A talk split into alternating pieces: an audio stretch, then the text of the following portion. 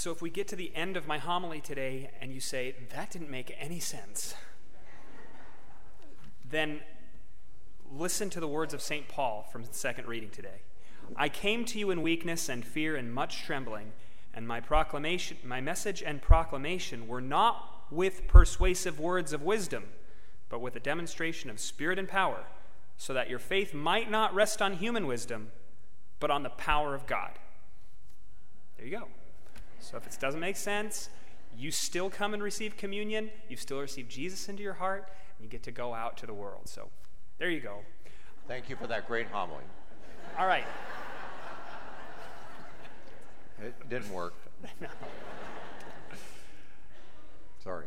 So there's a, a man by the name of Father Walter Ciszek who was captured in the Soviet Union back in the 40s and 50s, I think even early 60s. And um, he, what he wanted to do was he wanted to go in and just bring Jesus to people who were being oppressed by that regime.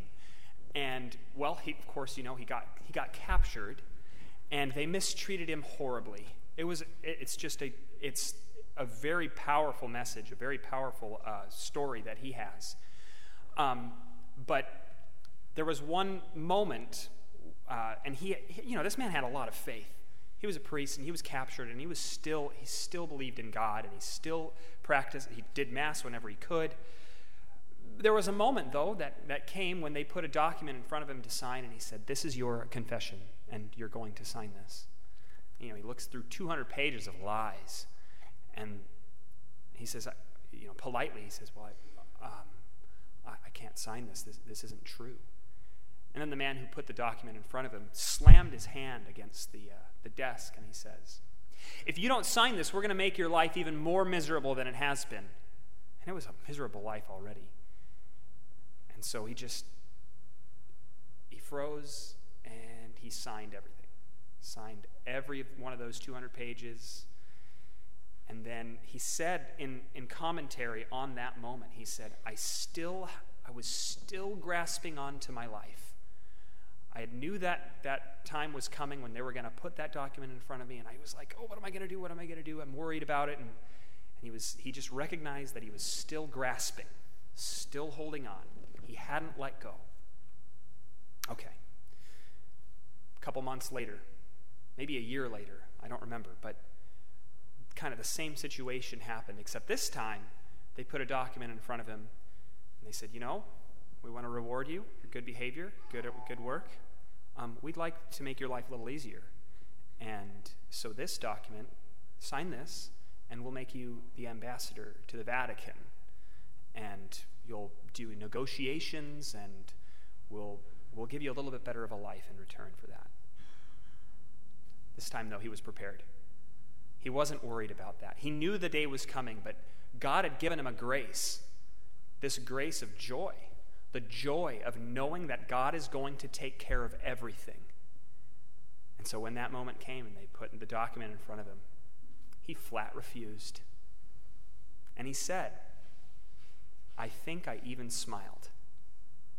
In the face of threats, the same thing happened again. He slammed his hand against the desk and he said, If you don't sign this, we're going to make your life miserable.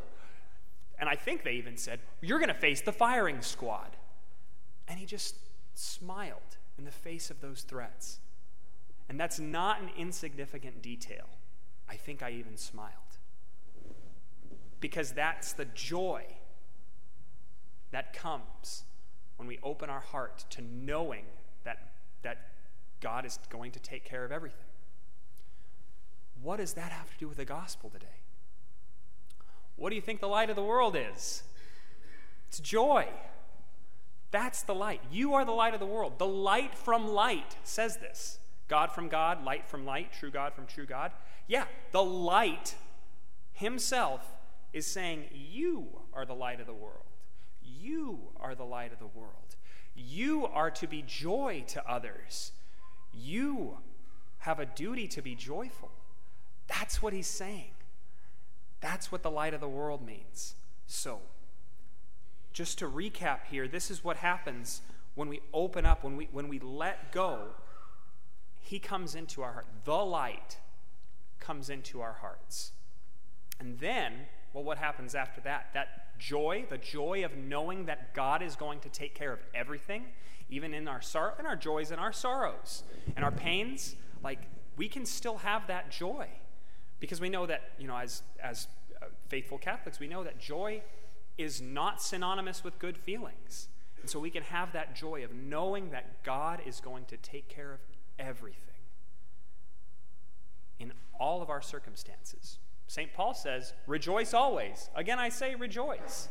So we've got this, these multiple different, you know, Jesus says it, you know, St. Paul says it. We've got a lot of different um, uh, places in Scripture that tell us, be joyful.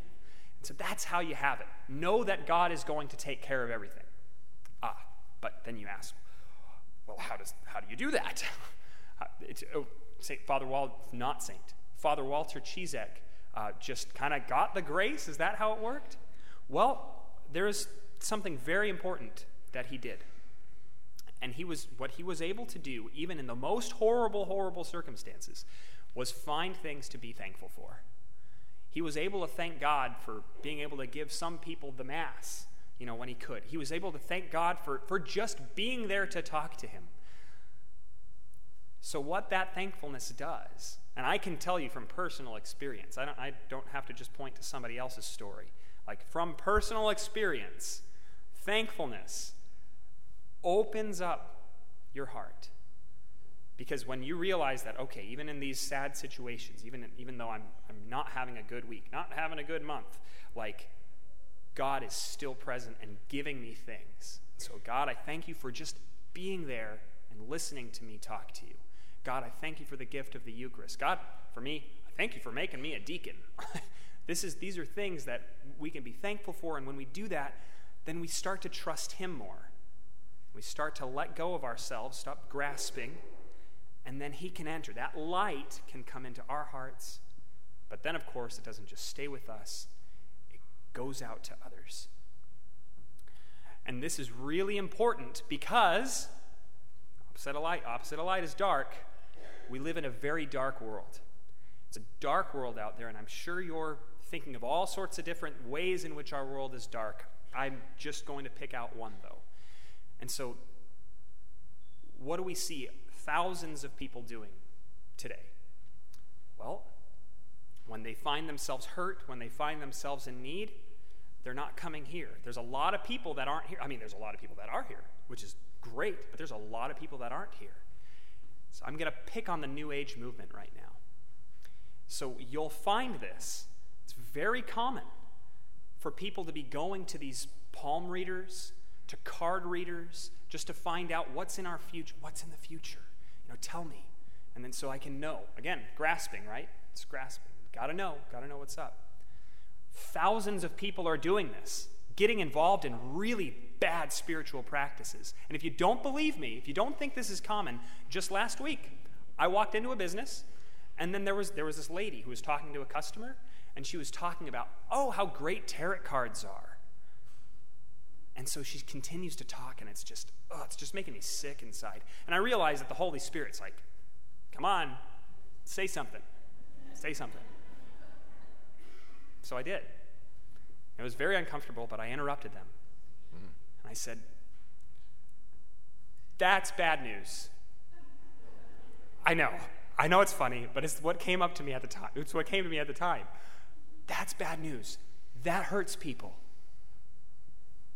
And then she rolled her eyes at me and continued what she was doing. And so that's, you might think, well, that's a strange story. She didn't, wow, I, am so glad that you, you told me, please take me to church with you next time. nope, didn't happen. Nobody said that. but there were many people that heard this little conversation, and maybe, maybe I was one link in a chain of Christians that will eventually turn her towards Christ. Maybe, I don't know. But I do know this I do know that there was a joy in my heart that came as a result of that.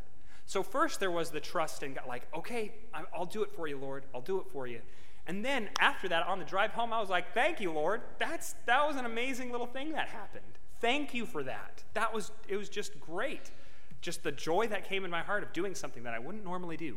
Which, by the way, I'm not comparing myself to Father Walter Ciszek because there are so many, many other times in which I stayed silent and I wish I would have say, said something.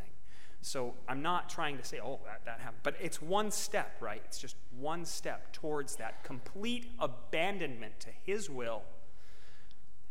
And so that's what Jesus is telling us to do.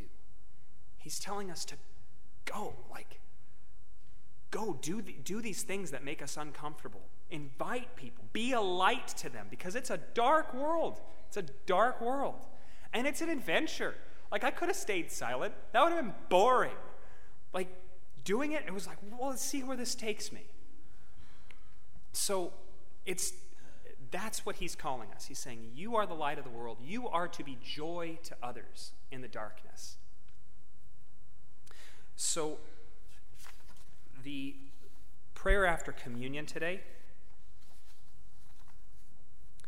is this O God, who have willed that we be partakers in the one bread and the one chalice, the Eucharist. That's the Eucharist.